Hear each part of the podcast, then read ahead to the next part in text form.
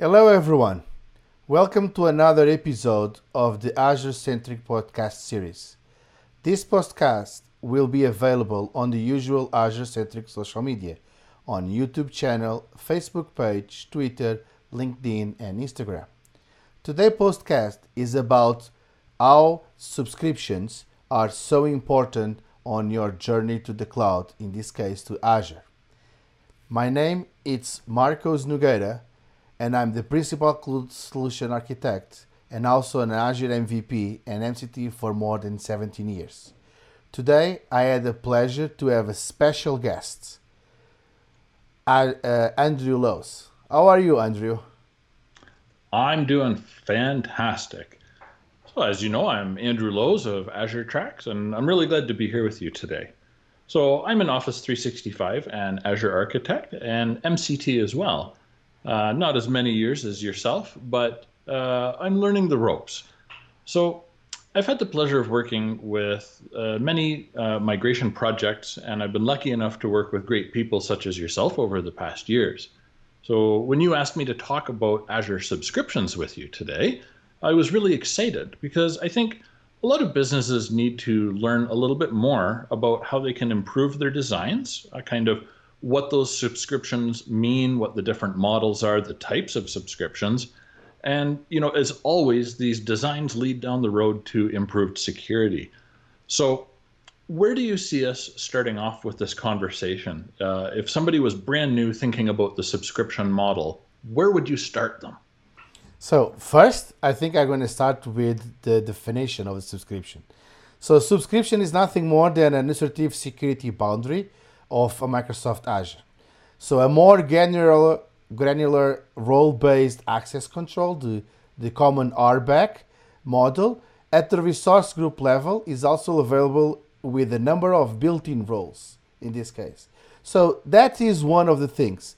A subscription uh, additionally forms a billing unit. So these are the basic of what defines a subscription in this case. Do you agree in this case? Uh, Andrew? Yeah, absolutely. So I, I think of a subscription as a container that holds the resources together. So it gives you a space to deploy and consume your Azure resources.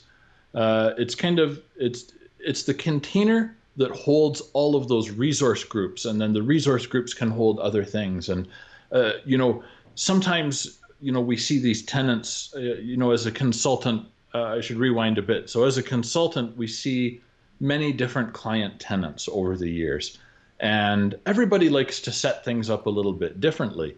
Some are very organized. Uh, I know mine is probably a little over organized. Uh, that's a, you know the OCD way, though, right? So we like to make sure everything is in its correct place. But then you see these other tenants, and sometimes you know you you just have to kind of sit down and have a coffee and just start looking through everything because everything's just kind of kind of jumbled right in there. Yeah. And it it's these tenants that uh, you know for me I think the subscription discussion is really valuable for those businesses. And you know, it can be something we arrive at uh, quite easily especially uh, recently with such rapid cloud migration during this coronavirus. And, uh, you know, everybody's working from home, businesses are doing everything they can to get and keep everybody working. And, you know, uh, thinking about organizing it and keeping it clean is not always at the top of the list. It can be a luxury for some companies, for sure. So, when we think about these containers, uh, you know, what's the next logical step for you? Oh, uh, I don't think we have time for this on this podcast to just do that. But that's a very good introduction because, uh, as I see, a subscription is the lowest boundary that you have in, in Azure. So by doing that, you have a lot of things that you can put on this lowest boundary on top of this. So as I mentioned, the RBAC is one of the ways. I see a lot of uh, designs of subscriptions that they basically following the billing. So if you have, for example, a department that really uh, consumes all of that and you want a simplified billing, then you probably create a subscription only for them.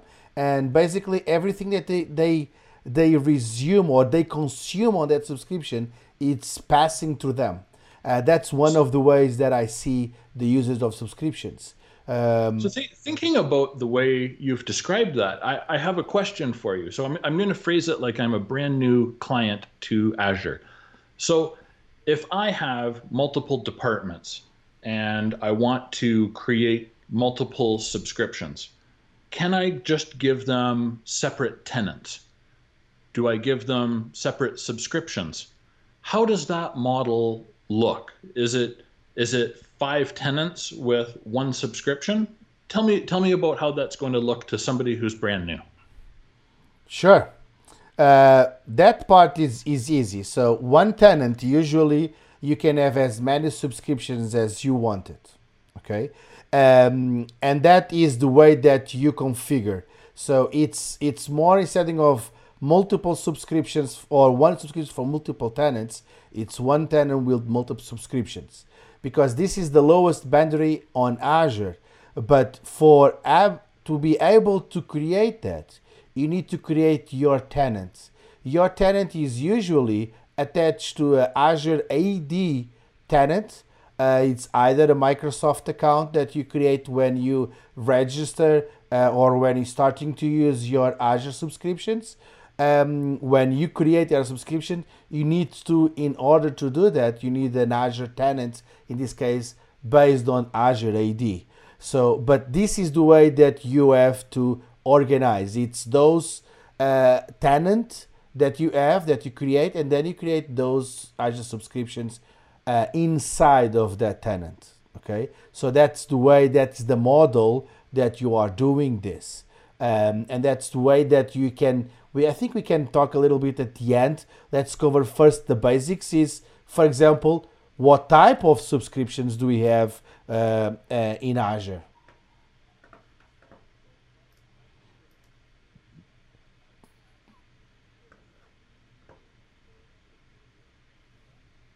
And uh, you know, we have had a, a, brief period where Azure passes were suspended temporarily.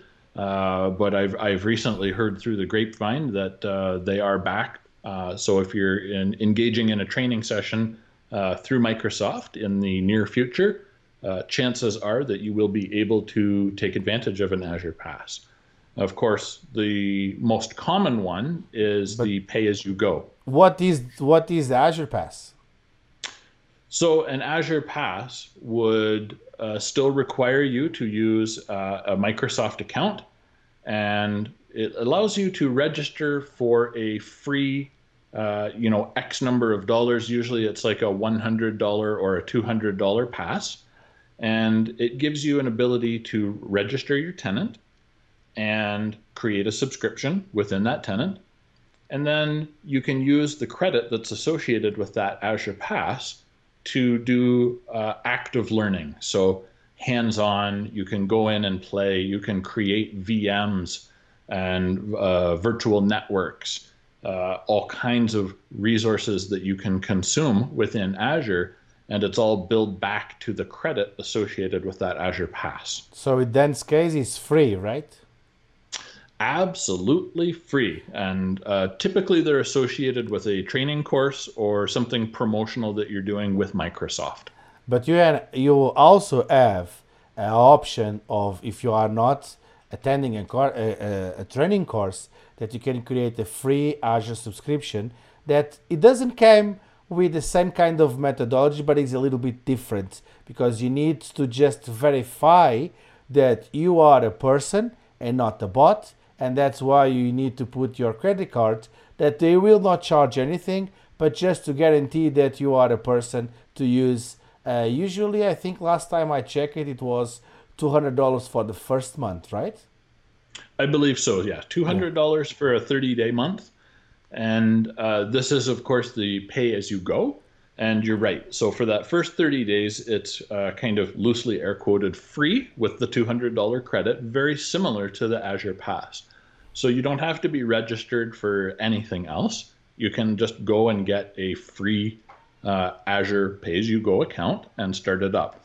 And at the end of the 30 days, you you have the choice whether you allow that uh, tenant to be shut down and there'll be no billing or you enable everything and convert it to the full active pay as you go subscription and then you can start to use it for whatever your purposes are Yeah. dev test production whatever Exactly. so of course if you're reaching that point at production i think we should al- always suggest let's engage a professional architect to come in and help us design if nothing else some basic security so that we can make sure that things are set up safely I could not agree with you more, as you can imagine, right? Because we need we need to get our our, our way to just getting a little bit more more work. Uh, but we have other other option as basically uh, I don't know if you agree, but I see this as basically uh, three three bigger types.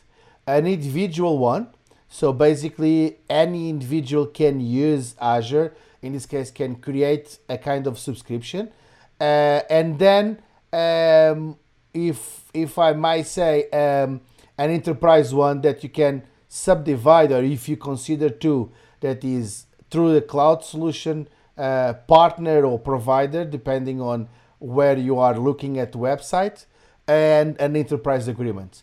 But inside of the individual one, because that's the part that I think our listeners wants to know a little bit more, you have a lot of other options. So I know, for example, as an MVP, I have what's called the um, Azure subscription as a sponsorship. So basically, as a student, uh, Microsoft gives you some of those Azure credits that you can use. I know that uh, as an Azure MVP, I get pretty good credits. I get like a thousand dollars per month that I can use. That is really good for me to just improve my my learning and all of the new things that Azure is always enhancing. But what are other options do you either use or that you know that is that is available for our listeners? Yeah, you hit the nail on the head. So there's the three categories the enterprise agreement or EA, the CSP subscription, which we'll get to in a, in a few moments, and uh, the individual or sponsored. So we've talked about Azure Pass, we've talked about pay as you go, and now you're into the Microsoft sponsored ones, uh, which you can also get under different agreements or purchase, which is the Visual Studio kind of family, right? So we have Visual Studio Professional, which gives us an entry point level into that world. So it's designed very specifically for developers. So this would be a, a person or a smaller team that would be dedicated to going in, creating resources, learning about things. So uh, I would see like a small company using uh, Visual Studio Professional or uh, perhaps the next level, the Visual Studio Test Professional, and they would use those to go in and do uh, web dev. So they'd be building apps. Uh, they may deploy uh, one or more, um, say, Nginx VMs, and they may use those to test their app, get it ready for production. But it's an isolated subscription. It's something intended solely to work on their development so that they don't impact what they have currently running in their prod environments. Um, of course, you know, as IT professionals, we recognize the necessity of separation. Uh, but in, in a case like this, the different levels of the subscriptions uh, give us a, a, couple of different spend advantages, right? So uh, I did make myself a bit of a brief note that uh, Visual Studio Professional will give us $70 a month of Azure credit. But on top of that, it also gives you preferred pricing. So uh, myself, if I had my pay as you go tenant, say I was paying $10 for something each month to consume it uh, in the Visual Studio Professional subscription, maybe they pay 850 or something like that. Um, I don't know uh, all the exact pricing of different uh, resources within Azure, but they do list that it's given preferred pricing for the development oriented resources. Yeah. Um, and and I think with uh, test professional, it's a it's a higher credit. Um, I think it was like 120 or 130 dollars a month. So each time it, it with each subscription level, it can notch up a little bit, giving a bit more of an advantage. So if you have a larger team, if you're developing larger products that take yeah. more resources, or you need to use, say, SSD storage for some of your data versus standard tier storage. Um, you know, the, the costs are, are varied. Uh, so each each subscription model can give advantage to that dev team. Yeah, I agree. And and there are some other ways that if you are a, a, a starting company that you can you can use those Azure subscriptions, for example, through the program of the BizSpark. Uh, if you are a startup, you can use that to just uh, get those credits, some of those credits that they are crucial for companies that they are starting up uh, and they are new to Azure in this case. And, and and I couldn't I could not agree anymore. But the good thing about all of those options that you that you talk about it, Andrew, was that uh, you have these there's this monthly base, but if you don't want to go over, what's going to happen to those to those subscriptions? Are they they they stop working? What's going to happen? What's going to be the state in this case of those subscriptions when you reach that level? If you are not saying, if you don't say that you want to uncheck that box and start using your massive credit cards. Massive credit card is a good way to describe that, right? So we have to think about cost control. Yes. Um, so that that's a whole separate conversation. Uh, with Azure, of course, it's a very big topic, and we could do another podcast about that. I think it should be. Um, it's a really important one. Um, it's one that you know I think we both deal with uh, clients uh, pretty frequently. You know, everybody's kind of second question after can you fix this that we brought you here for is hey can you also take a think about these costs because i just got the bill and boy is my manager interested in cutting these down a little bit?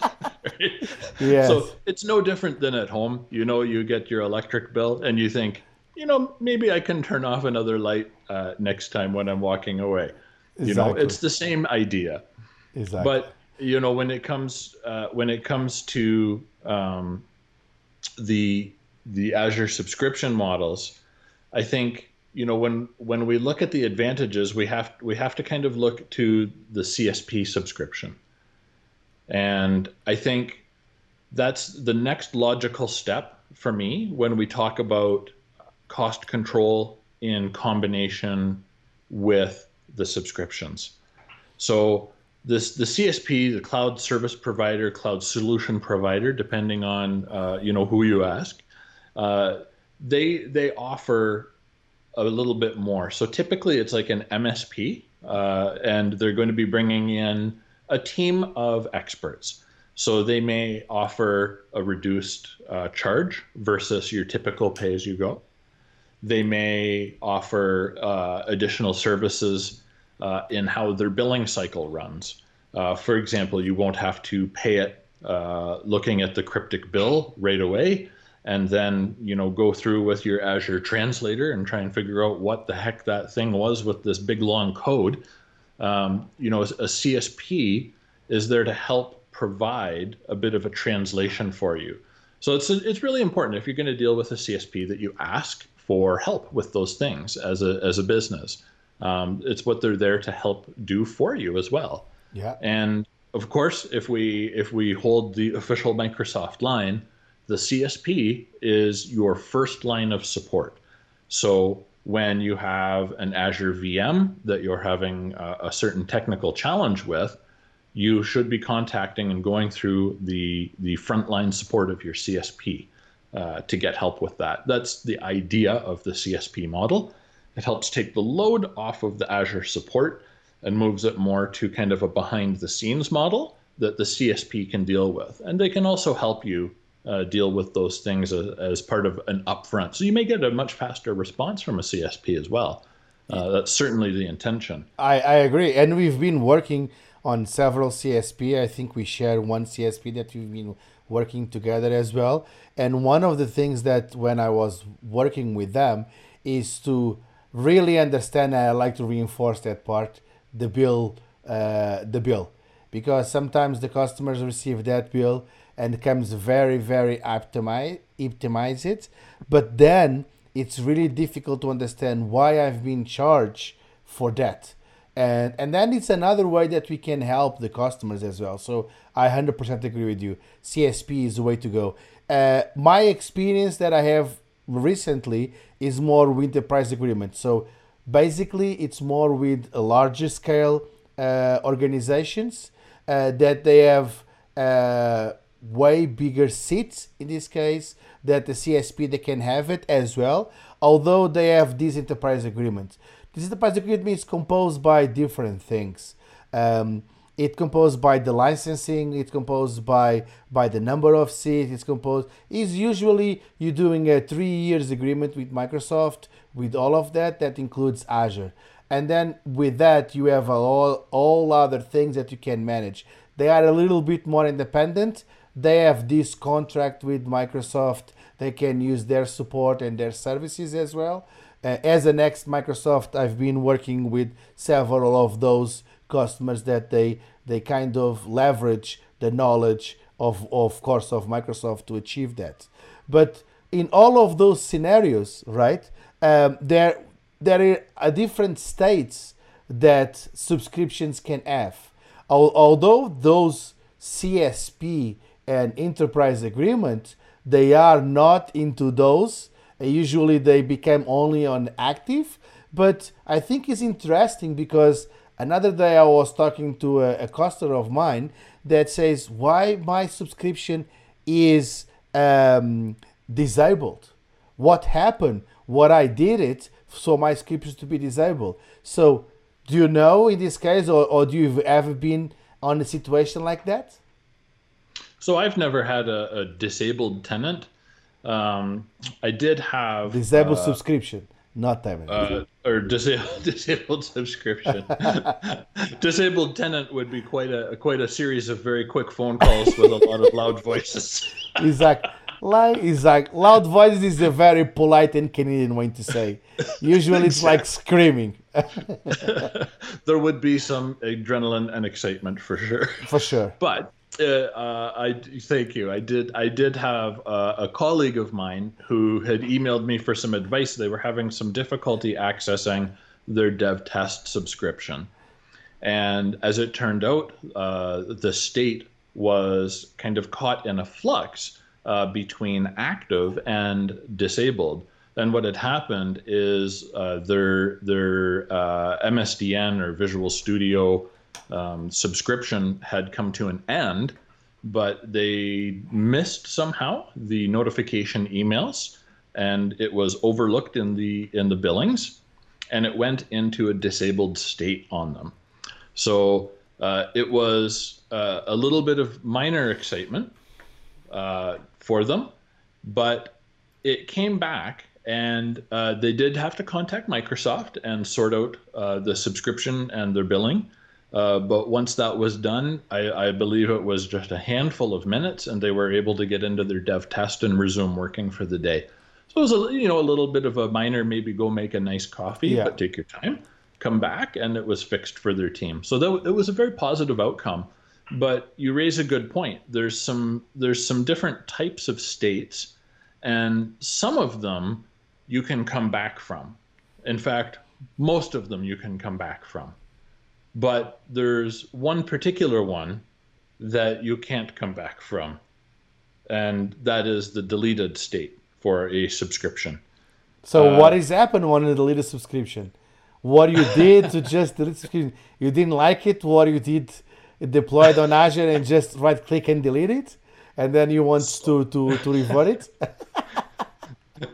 so, if I if I'm not mistaken here, I believe that uh, the the model that we we kind of follow with the subscriptions is if it's active, you're good to go. If it's disabled, uh, we can we can bring it back. We can enable it and make it active again.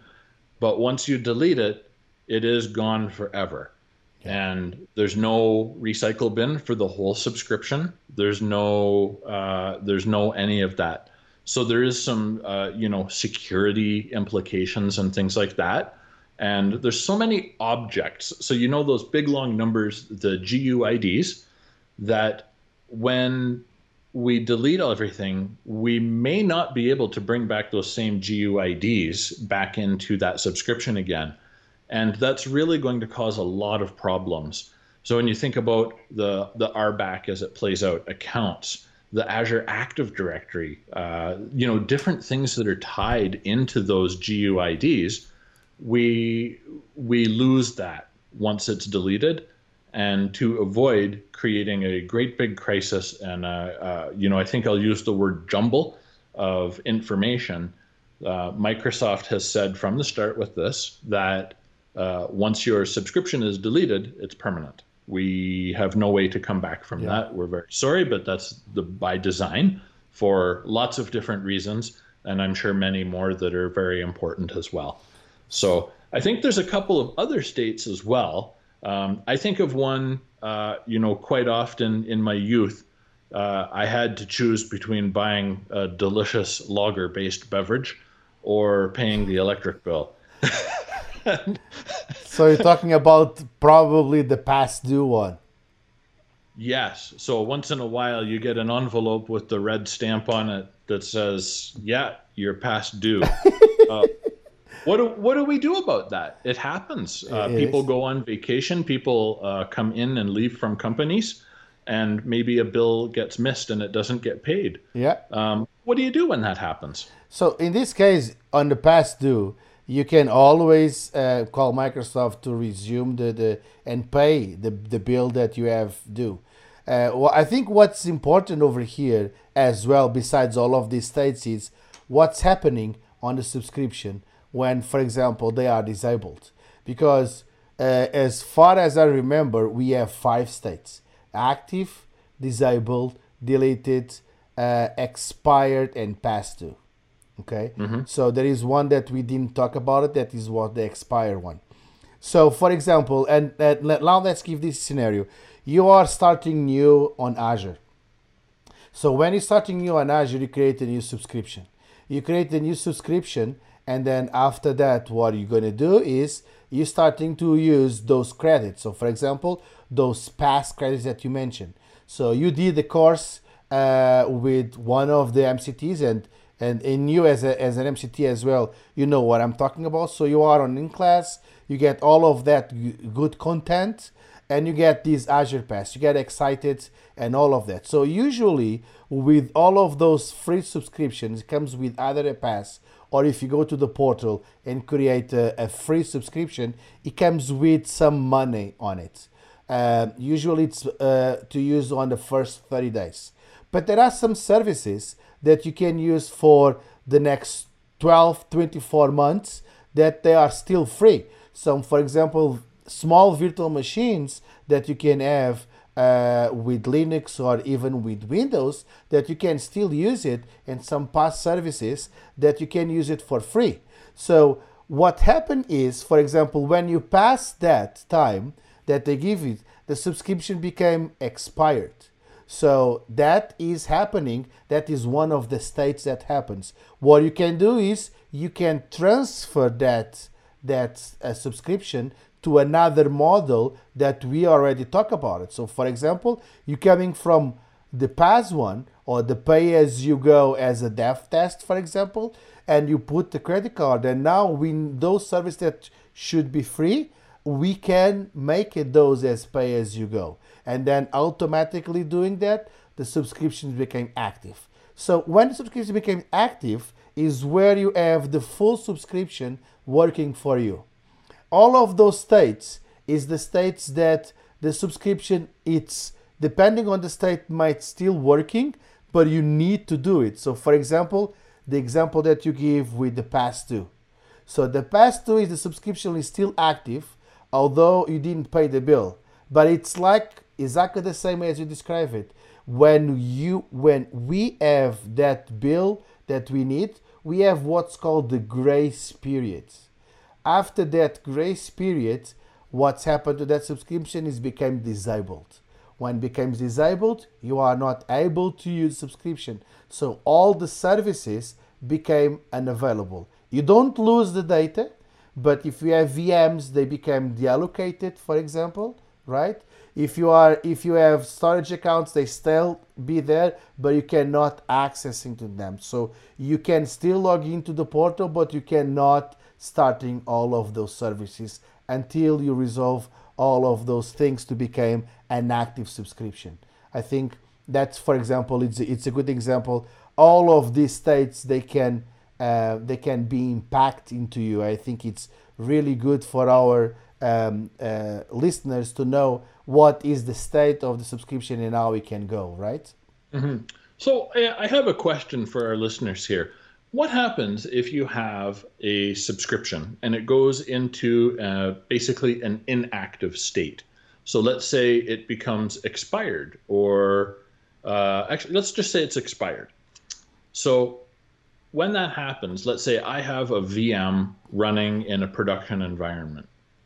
I took my pay as you go first 30 days on day five. I got really excited. I put a production web server in there. And what happens when that becomes an expired subscription? I don't convert it to pay as you go right away. What happens with that VM? So that VM becomes deallocated as as as we mentioned. So only the active is the one that is fully aware of that. And if you are on the path to on the grace period, you are still having your resources working as an active. If you are expired, you can reactivate, for example, uh, or if you are disabled, you can reactivate your subscription. Uh, in this case, the example that I give with this uh, free subscription, uh, if you reach the point as you uh, get disabled, you can reactivate, but now as pay as you go. So you have that that period that you are using, for example. And that happens to me. I had a, a subscription that I, I, I had. Um, it was a free one. I was testing. I had some, not production because no one have production on, on the free subscriptions, right? Um, you can, you can, or they shouldn't in this case. Well, I was going to say later on we should mention that uh, we do agree with Microsoft uh, in our, our licensing agreement. When you click yes, I agree. Yeah. Uh, of course, you read the full thing, so everybody knows that in there uh, they do have some words that say you you promise not to put a production load in your test uh, subscription, and uh, you click on go for it, and now you've magically agreed that we don't do that. Yeah. Uh, occasionally it happens. People get excited. Uh, you know, there's some confusion around it. Uh, it is. It can be a big deal. You know, there's a lot of excitement the first couple of days that you're thinking about moving into a cloud provider. It's a big deal. It is. Uh, for for you and I, sometimes we forget because we get to work with it on a daily basis. But I love the opportunity when we have someone who's new to cloud environments and they ha- they have that excitement and that passion. They want more. They want to figure it out. Uh, but you know, quite often, uh, I I had a boss who explained to me once that uh, Andrew, you're like more of a racehorse. You want to put your head down and just run at full speed and go right into it. And it's true. I do have a tendency to be excited about things. I'm very passionate that way.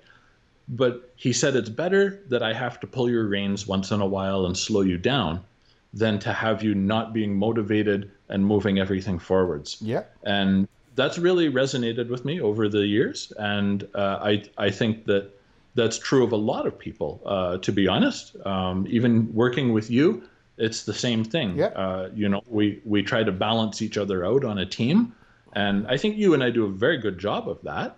Uh, but you know, we we get excited, and other people get excited. But please, everybody at home, everybody at the office, don't put production in your test tenants. Don't put production in your 30 day trials. certainly not with an Azure Pass. And that's a and that's a very good point because when we're talking about this journey to the cloud, right? Usually, uh, a lot of organizations they start on that. They start to leverage if Azure is really for them, and they get excited, like you mentioned, like me and you, and we see a lot of this in several other organizations. So they starting with this, and then they come to a point say, "Oh, our subscription is disabled. What we gonna do?" And now that they start developing on this, but now they got a little bit more excited and they promote that workload to a different type type of state. I don't want to say production, but a different, more serious type of state. and then they can say, oh, what we need to do. And that's where, for example, the good thing that Microsoft have is uh, you are able to transfer the ownership to something greater. So you can start on only any of the individuals, for example, uh, especially the pay as you go, the one that we're talking about with the, with the free credits, and move that to either a CSP or enterprise agreement, or even to a, a pay as you go where you can have the corporate credit cards, for example, to just cover those costs. So that transfer ownership is available for anyone that wants to start. It's like you are not locked down to that subscription or to that type of subscription model that you're starting with. So it's it's very flexible. Although it's not something that you can do very easily, usually you need some kind of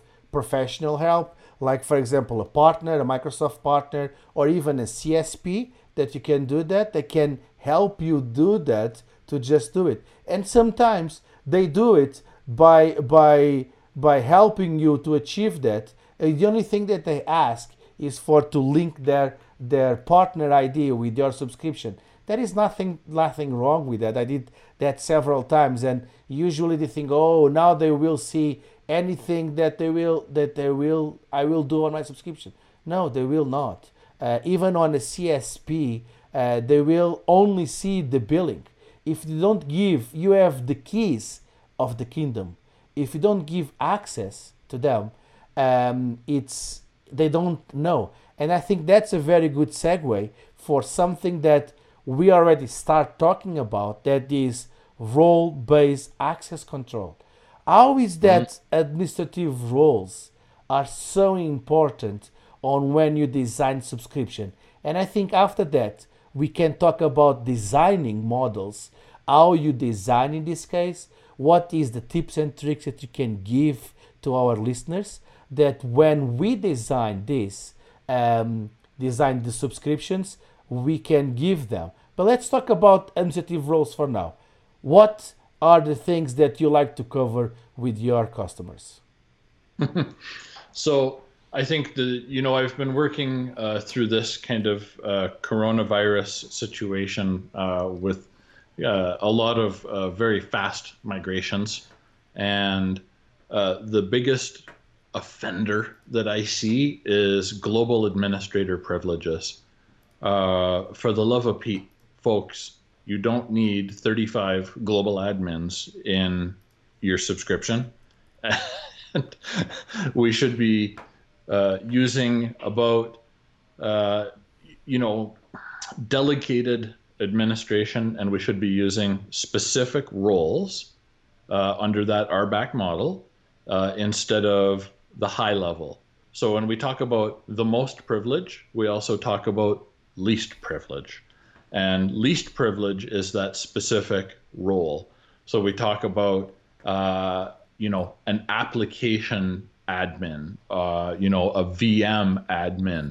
And we give them specific rights to even say a resource group allocation that they're going to be in charge of.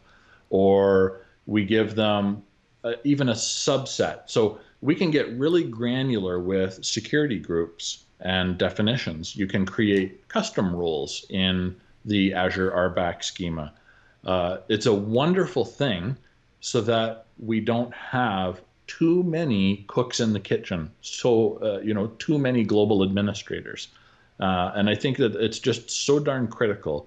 And when I talk about administrative roles, uh, I think I also have to talk about multi-factor authentication. Um, uh, it is it, it's yeah. something that is so easy. Sorry, I get very excited about multi-factor because my, Microsoft has you know recently made uh, MFA free for all users in Azure Active Directory, and it will cost a company nothing uh, to implement it.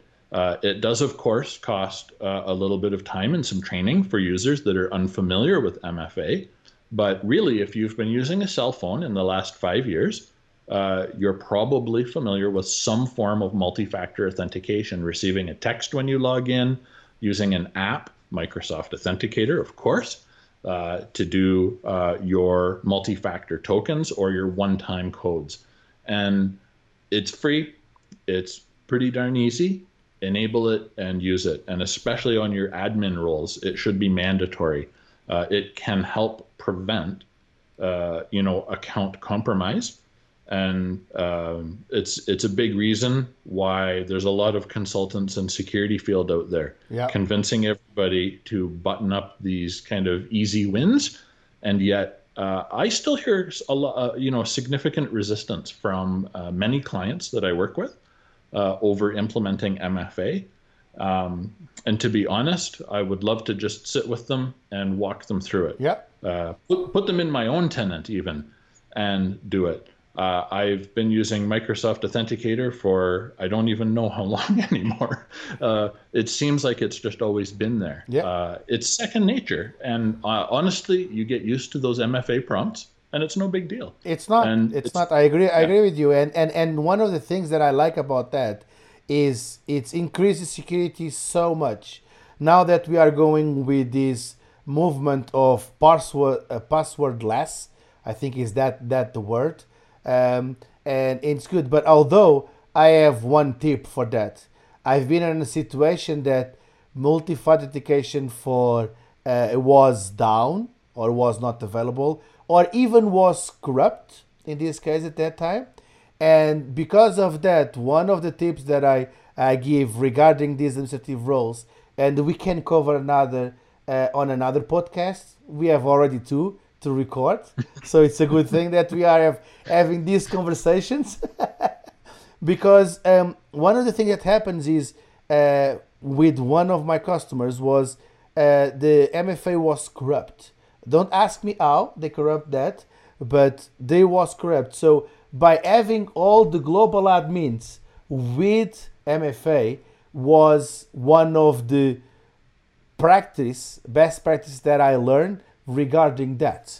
And the good thing about about that is is now I did change or not change. I did adjust my recommendation to have one global admin, or in this case emergency account, without MFA, without with a very long password, although you need to put some security on it. So for example, monitoring, highly monitoring when anyone is using that account should alert the other administrators, for example, and all of those things that we can talk about another podcast about security. I think so. Yeah, that's a whole separate podcast because we'll have to go down the road talking about Microsoft break glass accounts. Oh yeah.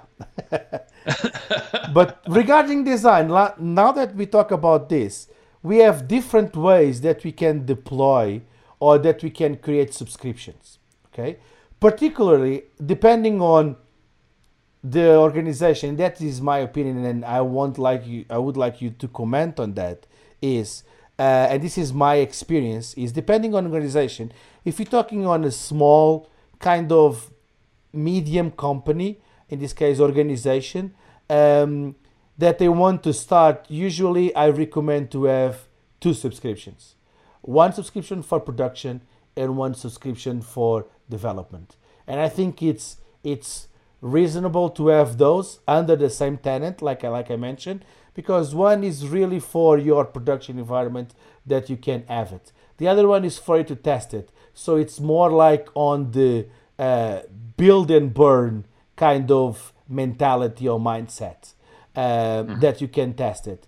The other way that I think, uh, especially on my last uh, on my last uh, projects that I've been involving with, is on the model, what's called the tier zero model or the hub and spoke kind of way to deploy or to design the subscriptions. So what does that mean? Means that you have one subscription that basically is your standard subscription where you can land all your core services for example your azure vpns uh, your express route your uh, active directory that you are extended from on-premise to azure not Azure AD, in this case, the Windows Server Active Directory that you are extending to Azure, all of those that you can create.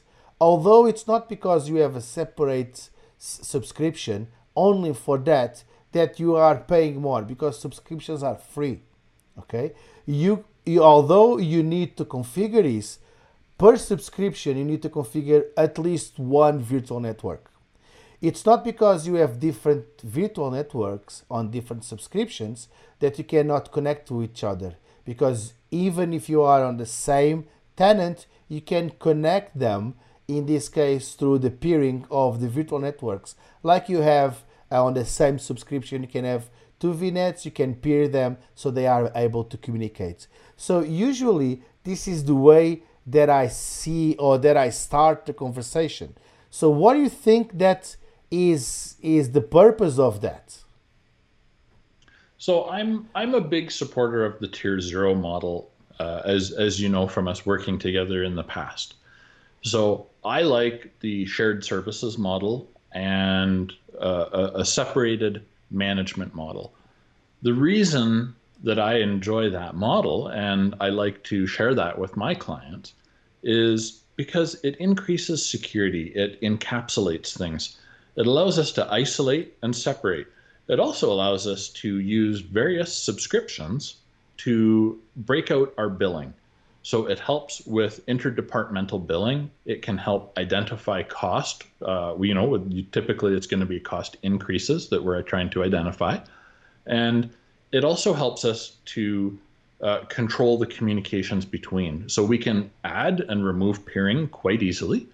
Uh, we can allow uh, you know remote access into a shared services environment or a management environment, and then allow very specific security group or you know role designated uh, security settings that allow us uh, to to to route connectivity to other subscriptions. So if you have a developer, for example, coming in on Windows uh, Windows desktop, you can you know connect them to the dev test. You can define it and kind of make the magic happen in the background so the developer logs in and it just works. And the advantage for that is for the normal end user. So all of the usual people that we're trying to support, accounting, HR, customers. So we want that user experience to be optimized as much as we can. So we do all the work in the backside of it. They log in and go where they need to go. Everything's defined. We use groups to uh, manage everything, and it makes it very modular and very easy.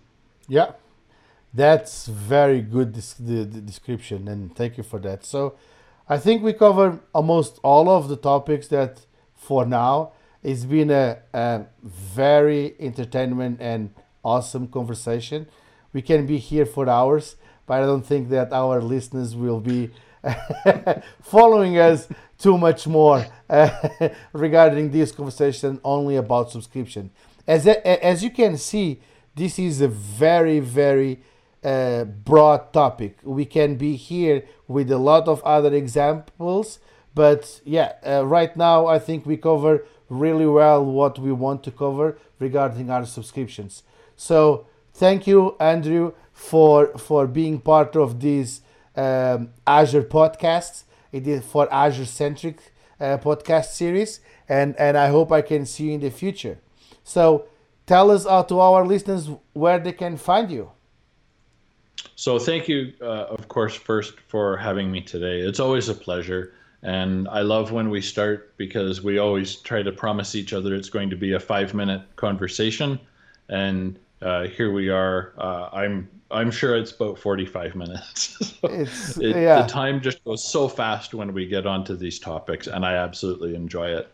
So you can find me at uh, all of uh, kind of our normal social media on AzureTracks.com, and you can find me on uh, LinkedIn, Facebook, and Twitter uh, just at Azure Tracks. Um, always available.